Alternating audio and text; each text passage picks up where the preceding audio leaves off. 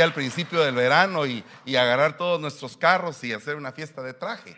Traje frijoles, traje pollo, traje de todo. Algo así. Deberíamos de coordinarlo. Mamá Tabelo, tú lo puedes coordinar. Pero sería lindo que en el principio del verano hiciéramos eso. Entonces, para poderle yo explicar un poco de lo que hemos logrado, es el hecho de que hemos tenido o tratado de tener cuidado de ver el problema de cada oveja, de cada oveja que ha permitido dejarse ver. Porque hay, hay gente que no quiere que lo, que lo vean. Yo no sé si usted sabe, pero ahora hay cámaras por todos lados. No sé si se ha dado cuenta de eso. ¿Verdad? Eh, alguien hizo algo malo. Ah, eh, va a la policía y pide los videos de ese sector. Y como que todo queda documentado. O sea que tal vez usted no se ha dado cuenta de que eso pasa, pero por ejemplo, un actor mexicano famoso ahorita que lo van a condenar a no sé cuántos años de prisión, eh, que le pegó a alguien en, una gasolinera, eh, fue grabado por las cámaras de la gasolinera y, las cámaras del sector. O sea que básicamente, aunque usted no quiera, usted está siendo observado. ¿Verdad que sí? ¿No se ha dado cuenta que eh, algunas veces algunas personas abusivamente lo graban a uno? Y digo abusivamente, porque, perdóneme, eso es una usurpación del derecho de espacio de la persona de poderse expresar con libertad. O sea, si, si yo no te digo a ti, eh, eh, por favor te pido que no me grabes, pero, pero que tomes el teléfono y vamos a ver qué dice y lo voy a grabar. Es algo tan común ahora. De hecho, hubo un periodista muy famoso que eh, dijo, va a llegar el momento en que no vamos a necesitar reporteros. La misma gente va a ser el reportero con su teléfono. Y eso ya está pasando. Eh, ¿Algún problema en la calle? Pas todos ahí. Incluso si alguien te quiere gritar o alguien te quiere hacer algo, le pones el teléfono enfrente y lo filmas. Ya tienes como una prueba rápida de que estás haciendo algo malo. O sea, se invadió nuestra privacidad. Sin embargo, cuando de alguna manera el pastor observa una actitud errónea en la oveja, muchas veces la oveja dice, ¿y el pastor por qué me está vigilando? ¿O por qué me está diciendo el pastor esto? ¿Por qué, por qué el pastor me está observando? Pues porque parte del oficio de un pastor es observar a su rebaño. La Biblia dice que como pastor debo de considerar el rostro del rebaño. Y cada vez que me paro aquí, yo le veo sus caritas. De que si lo que le estoy diciendo a usted le gusta o no le gusta, si dice amén o si frunce la cara. Créame, eh, eh, eso pasa. Porque el púlpito es una torre de vigilancia. Yo desde aquí puedo divisar todo lo que está pasando en sus caritas y algunos pues tal vez vienen con su carita triste porque les duele el estómago. Y puede ser que yo piense contrariamente que no es que le esté doliendo el estómago, sino que tal vez yo pienso, este vino enojado, o tal vez no le está gustando el mensaje, porque puede ser que mi percepción esté errónea. ¿Alguna vez usted se ha equivocado con, lo que, con los sentimientos de sus hijos? Que usted los ve así raros y usted, ¿qué, qué te está pasando? Nada. No, pero algo te está pasando. De que no sos así. No, nada. ¿Verdad? Eh, o, a veces pasa el muchachito o la muchachita por ahí y, y la mamá dice, mira, anda enojado.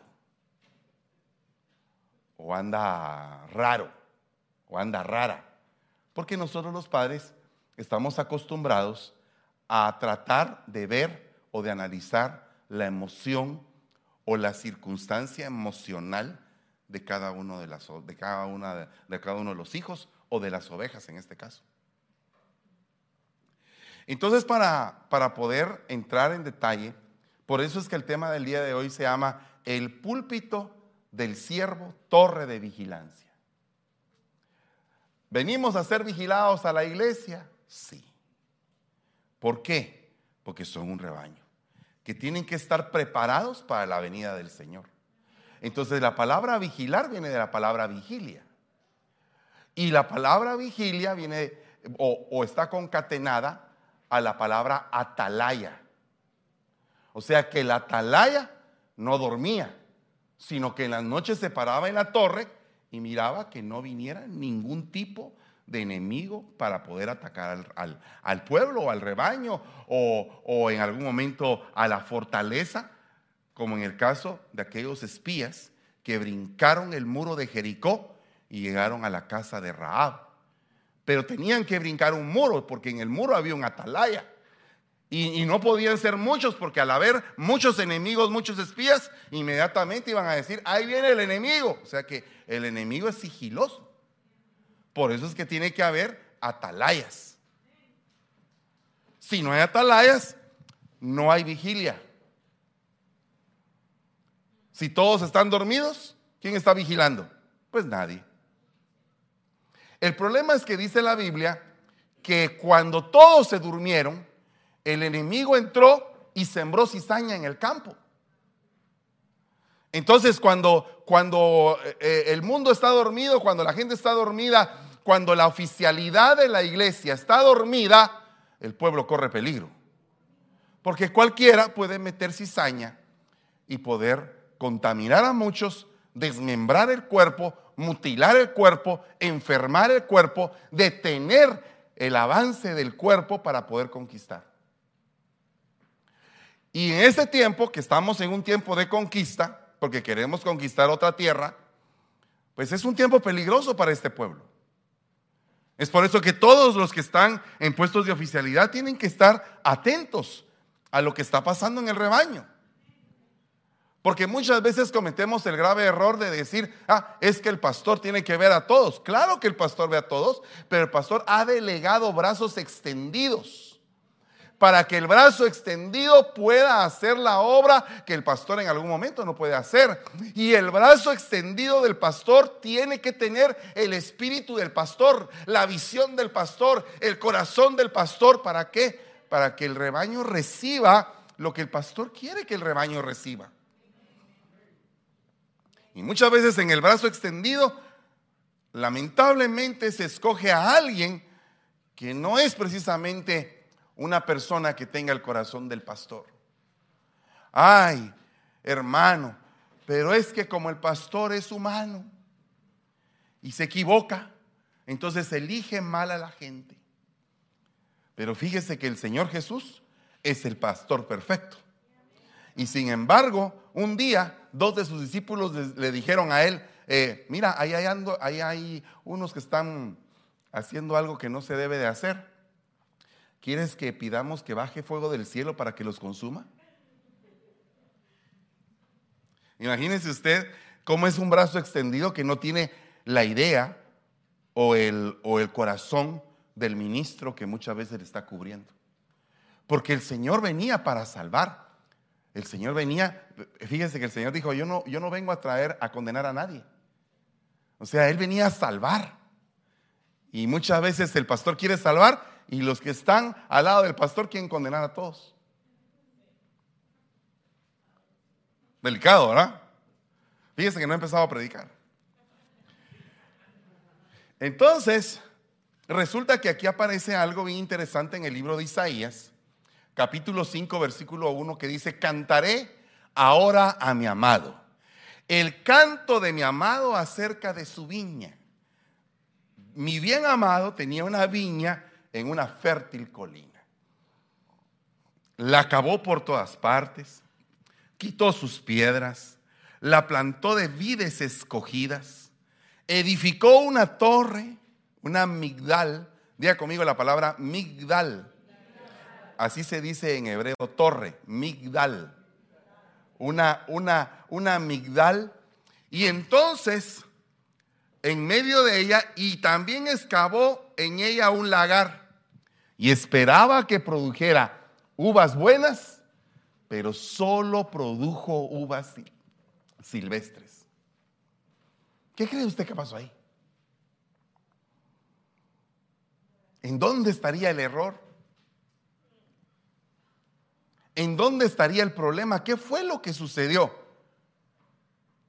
Porque muchas veces el pastor viene y dice, les he dado esto, les he dado aquello, he hecho aquí, he hecho allá, he hecho más allá, pero no tengo lo que estoy sembrando no lo puedo obtener. ¿Por qué será?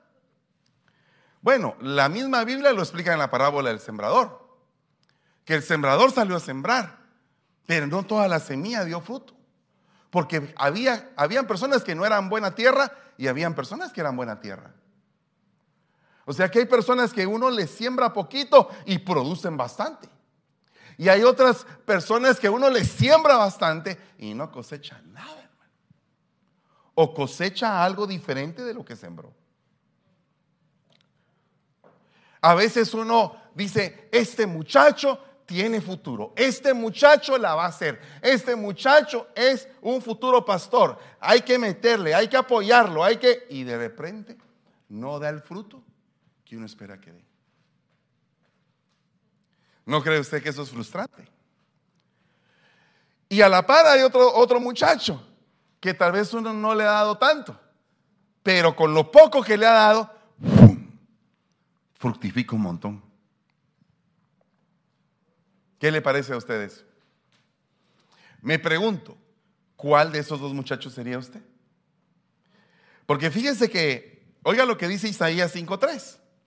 Y ahora, moradores de Jerusalén, dice, y hombres de Judá, juzgad entre, mi entre mí y mi viña. ¿Qué más se puede hacer por mi viña que no haya yo hecho con ella? ¿Por qué cuando esperaba que produjera uvas buenas, produjo uvas silvestres? Entonces muchas veces no nos damos cuenta de los tesoros que tenemos, ministerialmente hablando y espiritualmente hablando. Y entonces el problema es que empezamos en un proceso de quejarnos por lo que nos hace falta y no nos damos cuenta de lo que nos sobra. Y eso es un espíritu.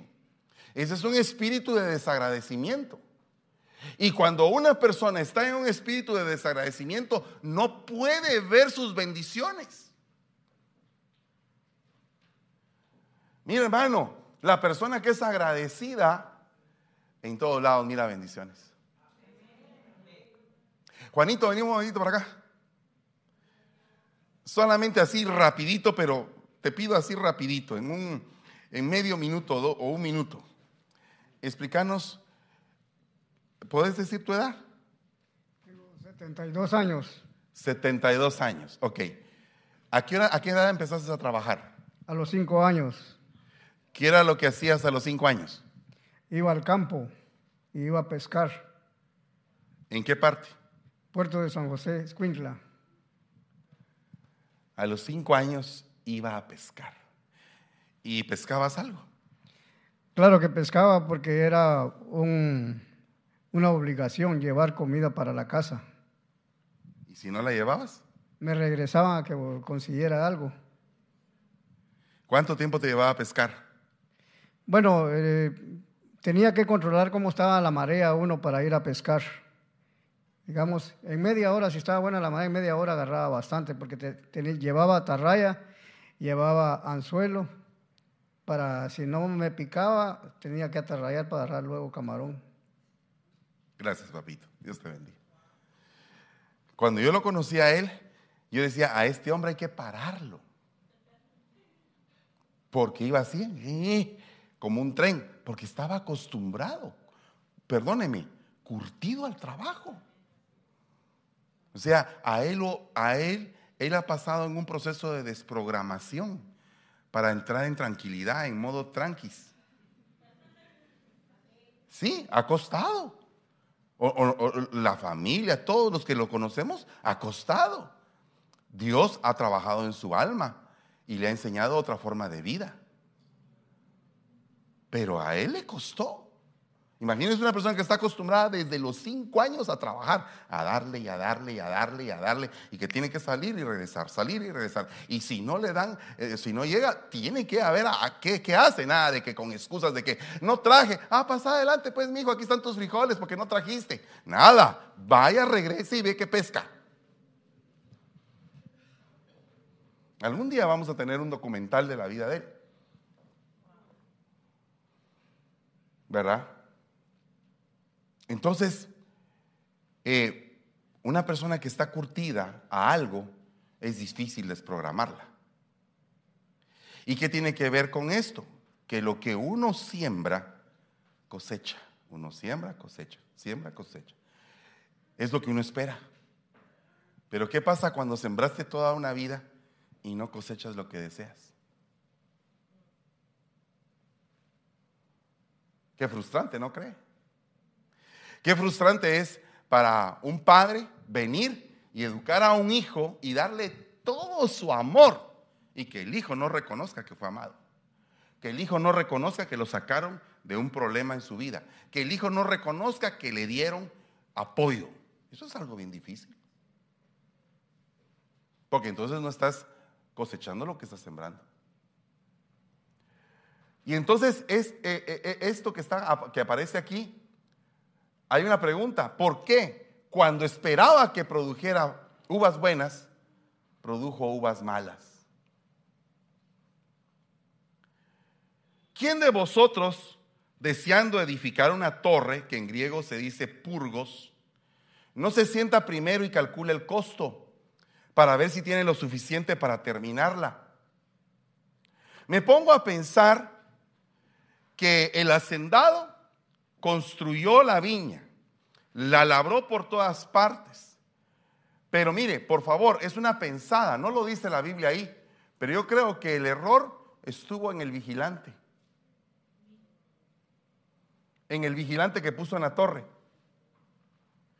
Y que curiosamente entró alguien a arruinar la viña. Cuando la viña iba a dar frutas buenas, empezó a dar frutas malas, porque el vigilante no la cuidó. Esa puede ser una explicación. Porque imagínense usted, ¿para qué iba a poner un vigilante ahí en la torre? Pues será para supervisar. O sea que el vigilante viene a ser un administrador, el vigilante viene a ser un mayordomo. O sea que si a ti te pusieron como vigilante, porque todos en algún momento tenemos esa posición, porque nosotros tenemos que vigilar a nuestros hijos. ¿Sabe qué, cuál es la irresponsabilidad tan grande que hay? Que venga una madre y que llegue con, a una iglesia con su hijo que tiene problemas y que no le ponga topes y después se cambie de iglesia a buscar otra iglesia donde le pongan topes a su hijo, cuando quien tiene la patria potestad, entre comillas, porque aquí en, aquí en Estados Unidos la tiene el gobierno, pero quien tiene, digamos, la responsabilidad de ponerle límites no es el pastor, no es el abuelo, no es el tío, son los padres. Amén. O sea, no le puedes echar tú la culpa a todo el mundo de lo que tú no has tomado como responsabilidad hacer. Entonces, en este caso, se edificó la torre. Se calculó el costo porque se terminó. Pero hay quienes ni siquiera tienen una torre construida. Ni siquiera tienen un puesto de vigilancia. Y entonces eso es algo bien delicado, porque cuando no hay torre de vigilancia, no hay púlpito. Este púlpito tuvo un costo. Este púlpito no se quedó a medias. Este púlpito tuvo un costo. Y me refiero no al púlpito físico, sino que al púlpito espiritual. Tuvo un costo. Tuvo que haber desprendimiento, tuvo que haber negación, tuvo que haber lágrimas para que este púlpito estuviera aquí como una torre de vigilancia. Entonces, hermanos amados, nosotros tenemos que saber que el mismo Dios, el mismo Dios es esa torre. Porque, mire, fíjese que es bien tremendo porque dice, a él correrá el justo. ¿Pero a quién? A la torre de vigilancia. ¿Por qué tiene que correr el justo a la torre de vigilancia? ¿A qué va a ir ahí? a refugiarse, a refugiarse y estará salvo, dice. Entonces, el problema es que donde no hay una torre de vigilancia, no hay refugio. O sea, en una iglesia donde nunca te dicen nada, donde creces como puedes, ahí no hay púlpito. O sea que cuando te corrigen o cuando ponen un orden en tu vida que no te gusta, te están haciendo un favor. Porque te están formando. Y probablemente tanto a ti como a mí nos ha hecho falta formación. Y por eso es que tenemos que tener topes. Que no nos gustan, pero los tenemos que tener. Entonces concatenemos los versículos. Primero, hay un hacendado que es Dios el amado que levanta y prepara una viña. Pone una torre y entendemos que el vigilante que puso en la torre no era un buen vigilante. Y la viña empezó a dar frutas que no esperaba a él que las diera. Segundo, hay un hombre que por no calcular el costo no llegó ni siquiera a construir la torre. Tercero, donde hay torre es porque hay púlpito, porque torre es el nombre del Señor. O sea que el Señor quiere que todos seamos vigilados. Porque cuando somos vigilados, no nos salimos del camino. Cuando un hijo no es vigilado, se sale del camino. Entonces, hay peligros que los jóvenes, todos estos chicos lindos que están aquí, tienen y que los tuvimos nosotros también. Solo que nosotros teníamos una ley, la ley de la chancla ahora, medio, medio nos despenicábamos y ahí va el chancletazo. Otros ni siquiera tuvieron vida de jóvenes porque tuvieron que trabajar a temprana edad. Ni siquiera tuvieron vida de niños porque tuvieron que trabajar a muy temprana edad. ¿Y qué pasa si Dios quiere devolverte los años que la langosta devoró y ahora te quiere hacer volver a sentirte niño? Y que ahora te quiere colmar de ilusiones y de cosas bellas y que tú disfrutes tu vida. Yo, yo viví e, esa devolución. Yo viví esa devolución y se la voy a contar rápidamente. Mi papá tenía un amigo que era doctor muy prestigioso. Habían sido compañeros en la universidad, pero mi papá no se graduó de doctor. Y él sí se graduó. Entonces él tenía mucho dinero y mi papá no. Pero íbamos a la casa de él y sus hijos tenían unas minimotos. Entonces yo iba a la casa de, ese doctor a sufrir, ver cómo los demás se subían a sus motos y no las prestaban. Ese era mi sufrimiento, era ir a una casa a ver lo que otros tenían y que yo no podía tener. Entonces yo regresaba de esa casa deprimido. No, no, no era para mí felicidad ir ahí, aparte de que los niños eran creídos por lo que tenían. Pues de pronto me gradué, me fui a trabajar al banco y de pronto apareció mi compañero del banco que me dijo, mira vos, fíjate que estoy vendiendo una mi motita. De veras, le dije ¿qué moto estás vendiendo?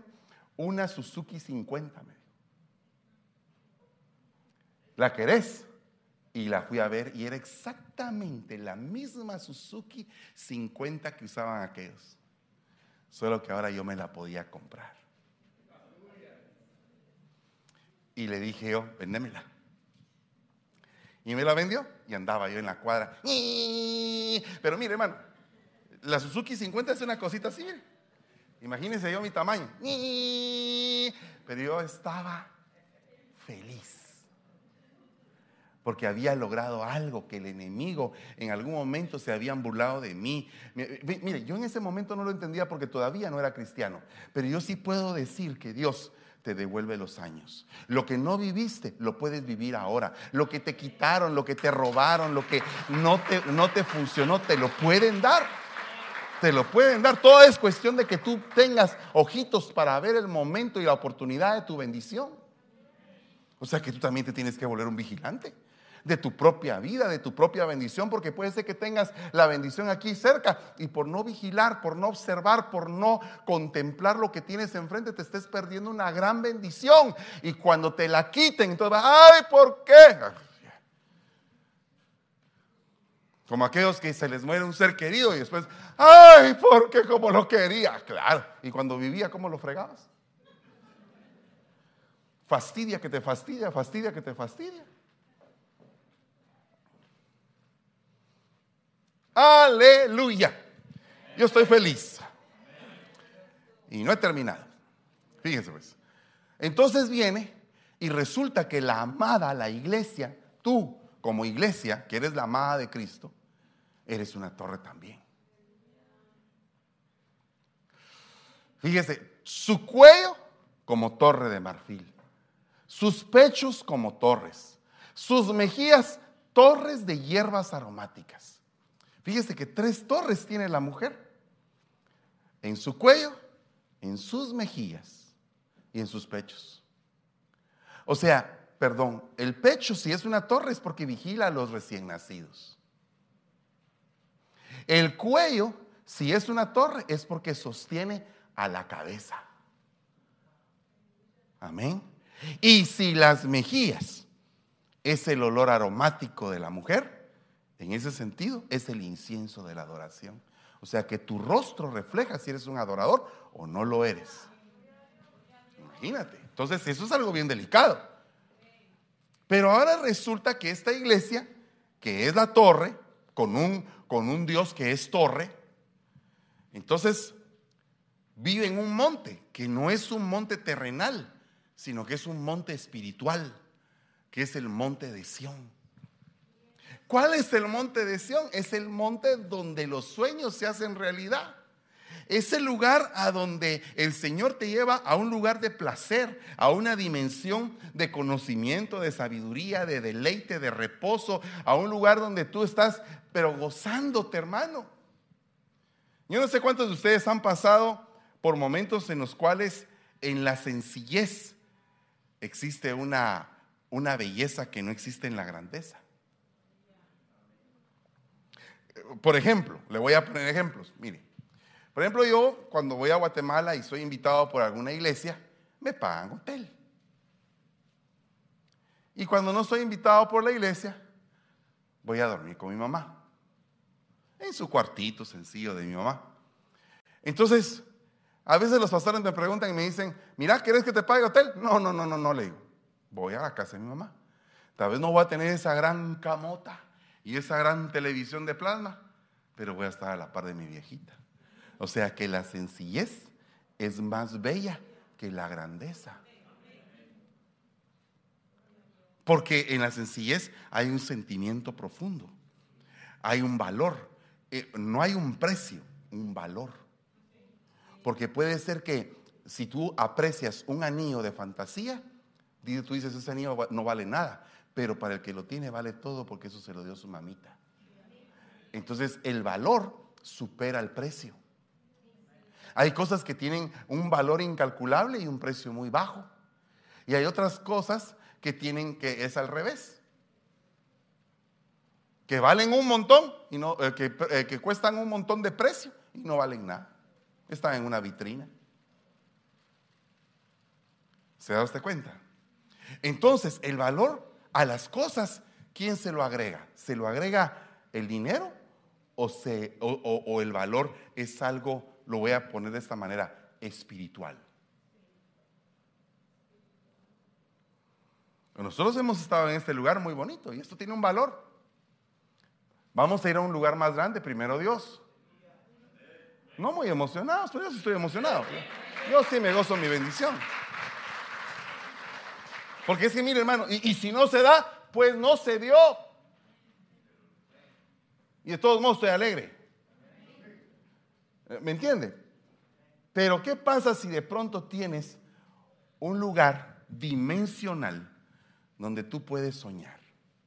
Si en este momento Dios te dice, sueña, mi hijo, piensa en grande, piensa en lo que puedes alcanzar, piensa hasta dónde puedes llegar, piensa, eh, deja tu mente en libertad y decir hasta dónde puedo llegar, qué quiero alcanzar, quiero ser millonario. Bueno, Está bien, pues, pero eso va a ser terrenal.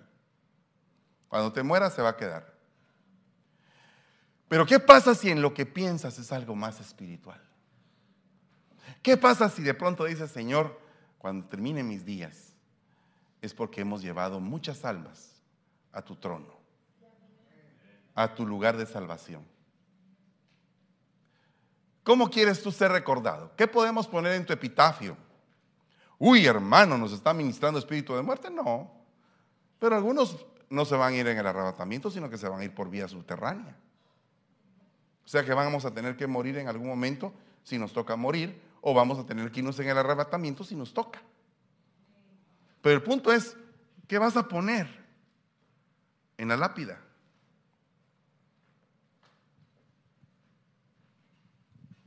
Andad porción e id alrededor de ella.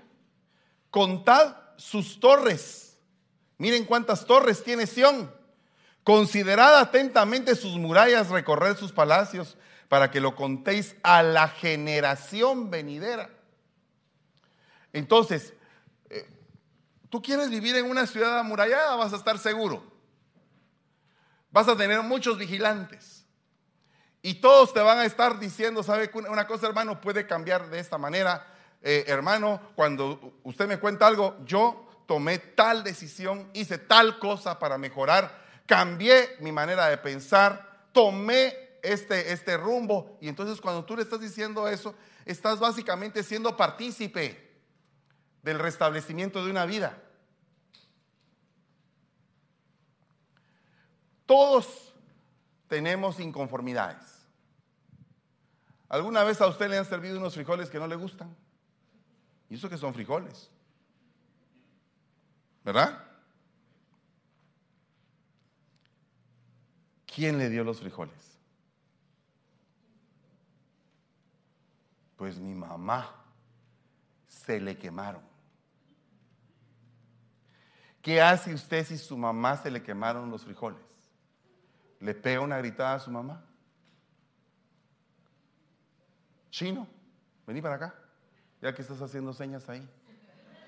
No hables en lenguaje de señas. Eh, mejor explicar lo que estás viviendo aquí, vení para acá. Eh, es japonés. Aló, aló.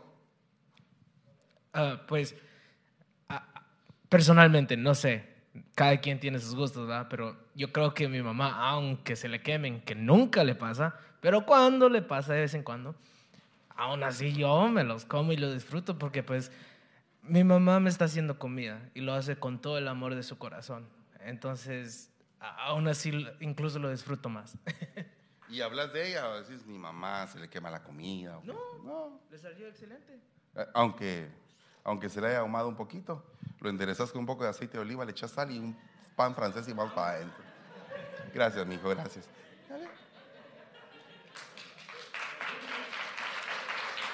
Perdone, perdone, le pregunto, ¿qué, tiene, qué tienen esos frijoles? Ah. Y se recuerda usted cuando aquel rey dijo, voy a preparar un gran banquete para que todos vengan. Y no llegó nadie. Oh.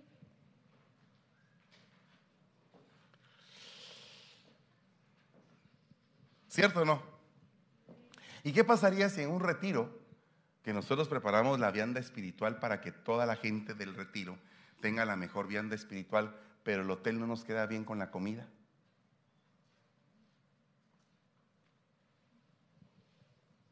¿Qué hacemos? Ah, usted está hablando de tal cosa, sí, de eso estoy hablando. Y los desafío con la palabra de Dios. Porque cuando nosotros hablamos de más, entonces sí es cierto, sí es cierto, y se pierde el valor. El verdadero valor es un banquete espiritual. Ese es el verdadero valor. Y cuando uno paga por un banquete espiritual, no tiene que objetar el pago. ¿Se daste cuenta? Porque el problema es que estamos funcionando en una pasión egoísta. Y la pasión egoísta enferma el corazón. Así de simple. ¿Qué ha de haber sentido aquel, aquel eh, hacendado que preparó aquel banquete y nadie llegó? ¿Usted no le ha pasado que a veces usted hace una su piñatita o algo y no llega la cantidad que usted invitó y se le quedaron todos los tamales? Y usted así de, así, así como muy sonriente, al final le dice a sus invitados, usted sabe que tiene la olla de 200 tamales, pero solamente llegaron 10. Y usted no se va a comer 190 tamales en una semana, ¿va? Que si no se le pone cara de tamal. Entonces, entonces viene y así muy, muy amablemente le dice, ay, hermanos, qué alegre que vinieron. Fíjese que quería que se llevaran algo a su casa. Entonces les voy a dar una su bolsita de tamales a todos. ¿Viste? 10 tamales, 10 tamales. Entonces los 10 que llegaron, que recibieron casi 20 tamales cada quien, dicen, ¡hala, pero qué gamonal hermana! Dio 20 tamales. No, esos se llevaron la bendición de los que no llegaron. Y así funciona en lo espiritual. Muchas veces tú te llevas bendiciones que otros desperdiciaron. Porque simplemente dice, dice la gente, no, hermano, eh, es que tal cosa, es que tal otra. nombre. te llevas, alguien, alguien te quitó tu corona y no te diste cuenta. Porque, oiga lo que dice aquí, y me quedan 10 minutos para empezar a predicar. Esdras, el escriba, estaba sobre un púlpito, migdal, de madera. Estaba sobre una torre de madera. Que habían hecho para ello y junto a él estaban Matatías y Sema, y Anías y Urías e Ilcias y Maasías a su mano derecha y a su mano izquierda Pedaías, Misael, Malquías, Hasum, Hasbadana, Zacarías y Mesulam. Yo dije, ¿qué significa eso? Estaba el hombre aquí y aquí de este lado habían unos y de este lado habían otros. Qué raro eso, ¿verdad? ¿Qué estarían haciendo ahí? Eran torres que estaban apoyando al que estaba predicando. Entonces, para que uno sea torre, para que uno sea torre en una iglesia, aquí ya hay algunas de apellido Torres, pero eh, pero para que uno sea torre en una iglesia, primero uno se tiene que constituir, por favor cámbiame la pantalla, eh, tiene que constituirse en un regalo de Dios, en ser un matatías, ser un regalo de Dios a la congregación. ¿Qué es ser un regalo de Dios a la congregación? Por favor, por favor, ¿qué es un regalo? Algo que uno no espera. Entonces un regalo es todas aquellas personas que dan más de lo que uno espera como ministro. Uno espera tal cosa y de pronto, no hermano, dan la mía extra. Uno les pide la capa y también te dan la túnica. Ese es el regalo de Dios. Por eso es que Jonatán, que significa también regalo de Dios, se despojó de todo lo que tenía y se lo dio a David. Un regalo de Dios. Otra cosa, Sema, que también viene de la palabra Simeón o Shamá, significa el que escucha. Entonces, para hacer una torre, tienes que escuchar. Porque fíjense que Boanerges era Juan y Jacobo, eran Boanerges, o sea que eran hijos del trueno. O sea que Juan no era tan discípulo amado, era bravo. Quería tirar fuego del cielo y consumir a todo el mundo. Era bravo. Pero de pronto ese hombre se acuesta en el corazón de Jesús y oye su corazón. Y lo entiende. Y llega con él hasta estar enfrente de la cruz cuando nadie había llegado, pero a él le fue cambiado su corazón. Entonces, el, Sema, la torre llamada Sema, es aquel que escucha el corazón del pastor para poderlo trasladar, para poder decirle a la demás gente, mire muchacho, hombre, si nosotros estamos en una casa de restauración. Anías, que significa la nube de Dios, es aquel que protege, que cubre, que cuida. No, el pastor no está. Hmm. Debería estar. Pero hay varios que son nube y no se han dado cuenta.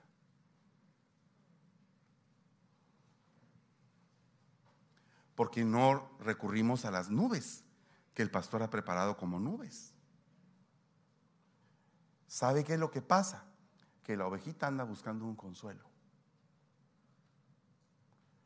Cuando a mí me tocó el gran privilegio de ser diácono de teatro, me di cuenta que en la calle había muchos jóvenes de la iglesia que no entraban a la iglesia. Y me fui con cada uno y le dije, mira, vos no querés actuar en una obra de teatro. ¿De veras? No me decía, ¿de veras, hermano Fernando? Sí, hombre, venite. Yo creo que vos, mira, te pareces a... Y le decía el nombre de algún actor. Por ejemplo, a uno que hizo de faraón, le, dije yo, que ahora está de pastor allá en, en Ciudad Juárez. Le dije yo, mira, vos, vos te pareces a Jules Brainer, le dije yo. Ah, ¿De veras a? Sí. Vos vas a ser de faraón de Egipto, le dije. ¿De veras a? Sí, venite. Ahora tiene una iglesia hermosa en Ciudad Juárez.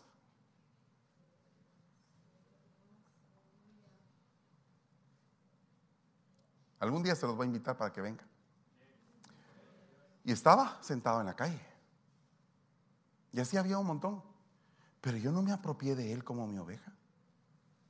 Si a mí no me había mandado a hacerme propiedad yo de las ovejas que eran de mi padre, que son de mi padre. A mí me mandaron a cuidarlas. Lo agarré, lo restauré y ahora está bien.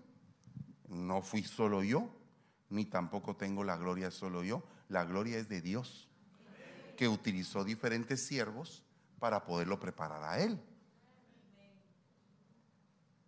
Urias, el Señor es mi luz, fuego, Urias. Ahora, fíjese que una torre tiene que tener luz para convertirse en faro, para que los barcos no encallen, para que lleguen a puerto seguro, para definir el camino.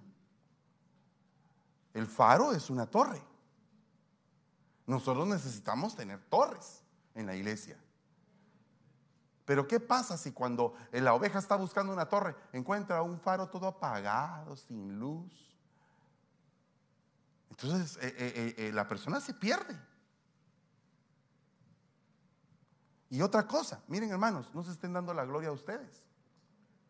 Porque a veces cometemos el gran error de decir, no, es que la gente viene a mí porque no encuentran en ningún lugar donde refugiarse, vienen a mí. No, hombre, si usted no es Superman, ni la Mujer Maravilla. No, el Señor es el Señor, de Él es la gloria. Si no, usted está fuera de lo que yo le he enseñado.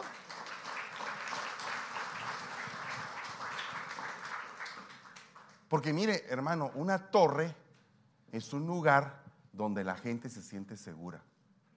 No es un lugar de chismes, no es un lugar de murmuración, no es un lugar para poner en mal a la gente o a los, o a los siervos que el pastor ha delegado. No, no es ese lugar. De ahí viene Ilcias. Dios es mi porción. ¿Cómo cree usted que actúa una persona que Dios es su porción? Actúa en fe. ¿Qué te dice a, una persona que Dios es su porción? Mira hermano, fíjese que a mí me está yendo mal con mis finanzas. Crea en el Señor.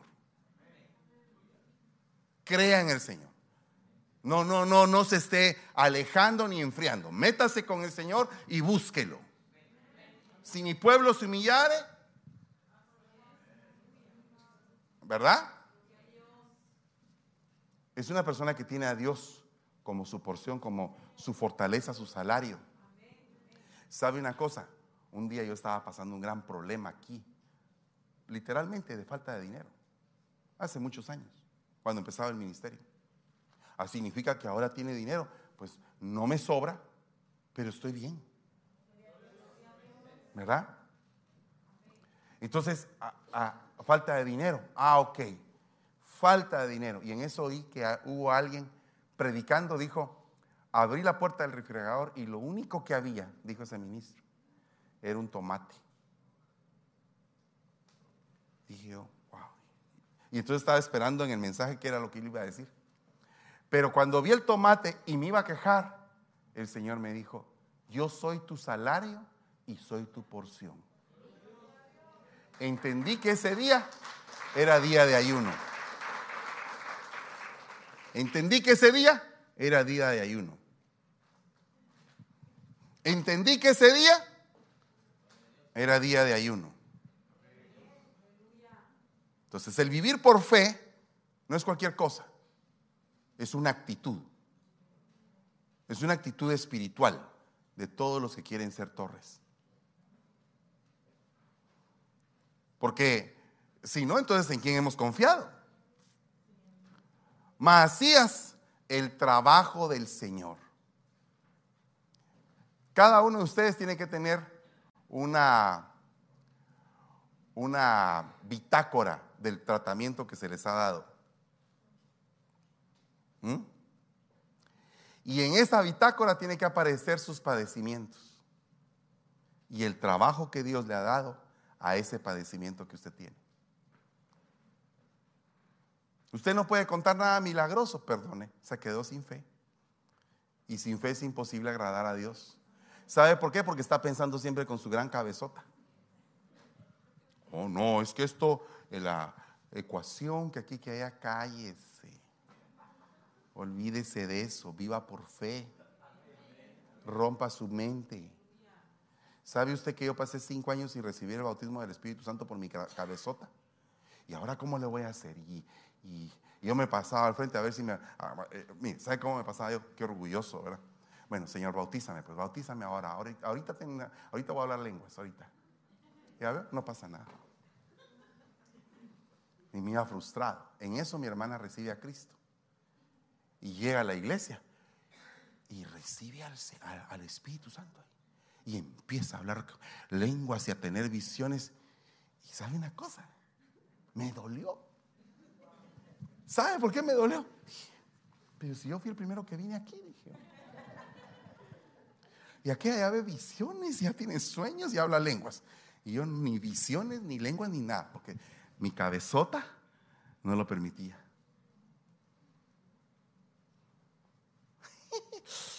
Y en eso me monté, eh, me monté en un, en un carro un día del cumpleaños de mi esposa. No era mi esposa, era mi amiga. Entonces fuimos con un hermano, que en paz descanse, a ir a traer el pastel. Entonces en el pastel veníamos los dos platicando en un Skoda color blanco. Y entonces venía el pastel atrás y entonces le dije, mira, fíjate que a mí no, no me ha bautizado el Señor. No tengas pena, ahorita te va a bautizar, me dijo. Decí, alabanza, alabanza, alabanza, alabanza. Y yo, alabanza, alabanza, alabanza, alabanza. No, no, ya, ya te va a salir, ya te va a salir, espérate.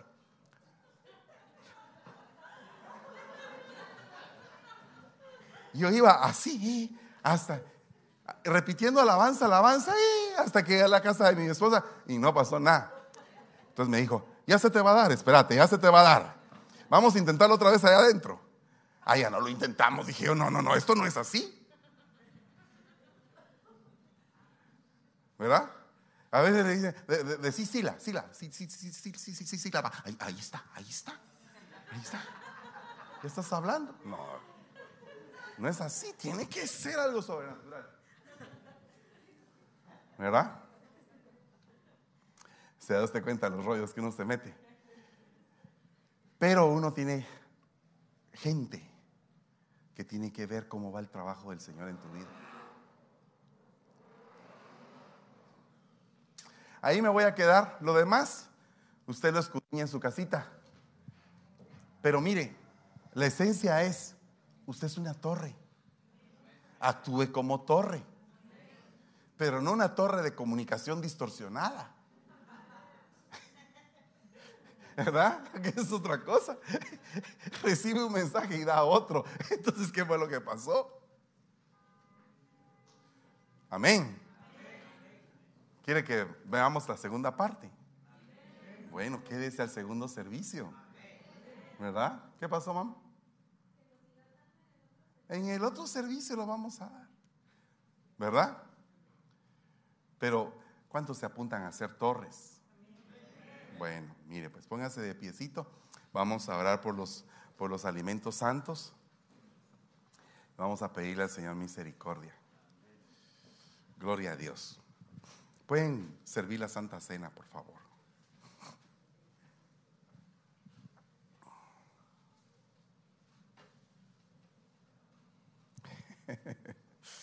Aleluya.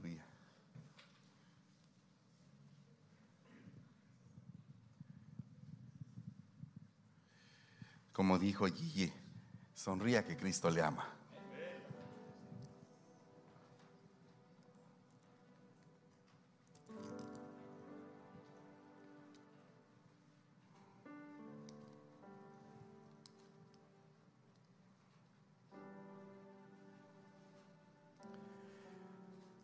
Padre, bendice estos alimentos, Padre, que vamos a tomar el día de hoy, para que sean tu cuerpo y tu sangre en nosotros. Te ruego que nos perdones y nos limpies de todo pecado. Señor, haznos entender el propósito de por qué es que tenemos que ser atalayas, torres, Señor, vigilantes, estar en vigilia te lo ruego, Padre, ten, ten piedad de nosotros. Ten piedad de nosotros, Señor. Ayúdanos a poder comprender la altura, la profundidad, la anchura y la longitud de este precioso evangelio que tú nos estás entregando. Te lo pedimos en el nombre maravilloso de Jesús. Porque el Señor la noche en que iba a ser entregado tomó el pan y dando gracias, lo partió y lo entregó a cada uno de sus discípulos diciendo, tomad y comed todos de este pan, pues esto es mi cuerpo que será entregado por ustedes para el perdón de los pecados. Hagan esto en memoria mía, dice el Señor. Señor, te bendecimos en todo tiempo y te damos gracias por tu gran amor que estás derramando en medio de nosotros. Gracias te damos en el nombre maravilloso de Jesús. Comamos del pan, hermanos.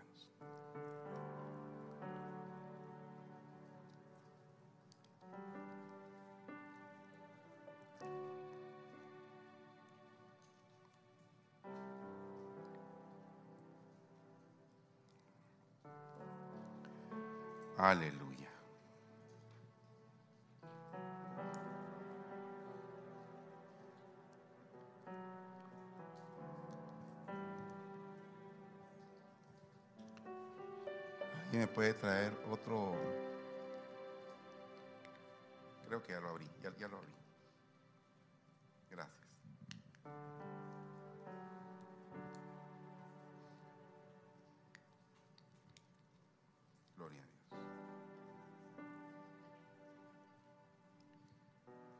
Luego levantando la copa dijo, esto es mi sangre, sangre del nuevo pacto que hago con ustedes para el perdón de los pecados. Hagan esto en memoria mía, te dice el Señor en esta mañana. Tomemos de la vida en el nombre de Jesús. Tomemos de la copa,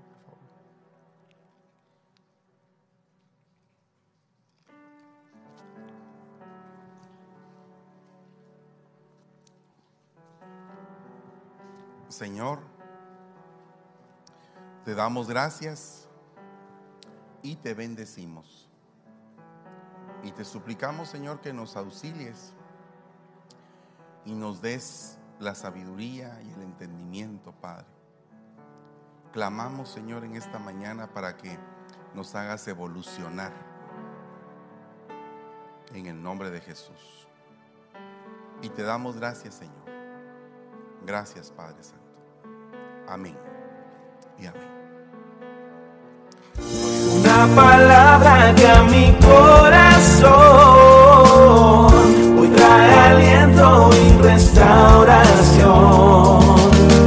Se abre el cielo a nuestro favor, mostrándome un camino nuevo en Ebenezer. Restauración, Ebenecer contra Costa. Una palabra que a mi corazón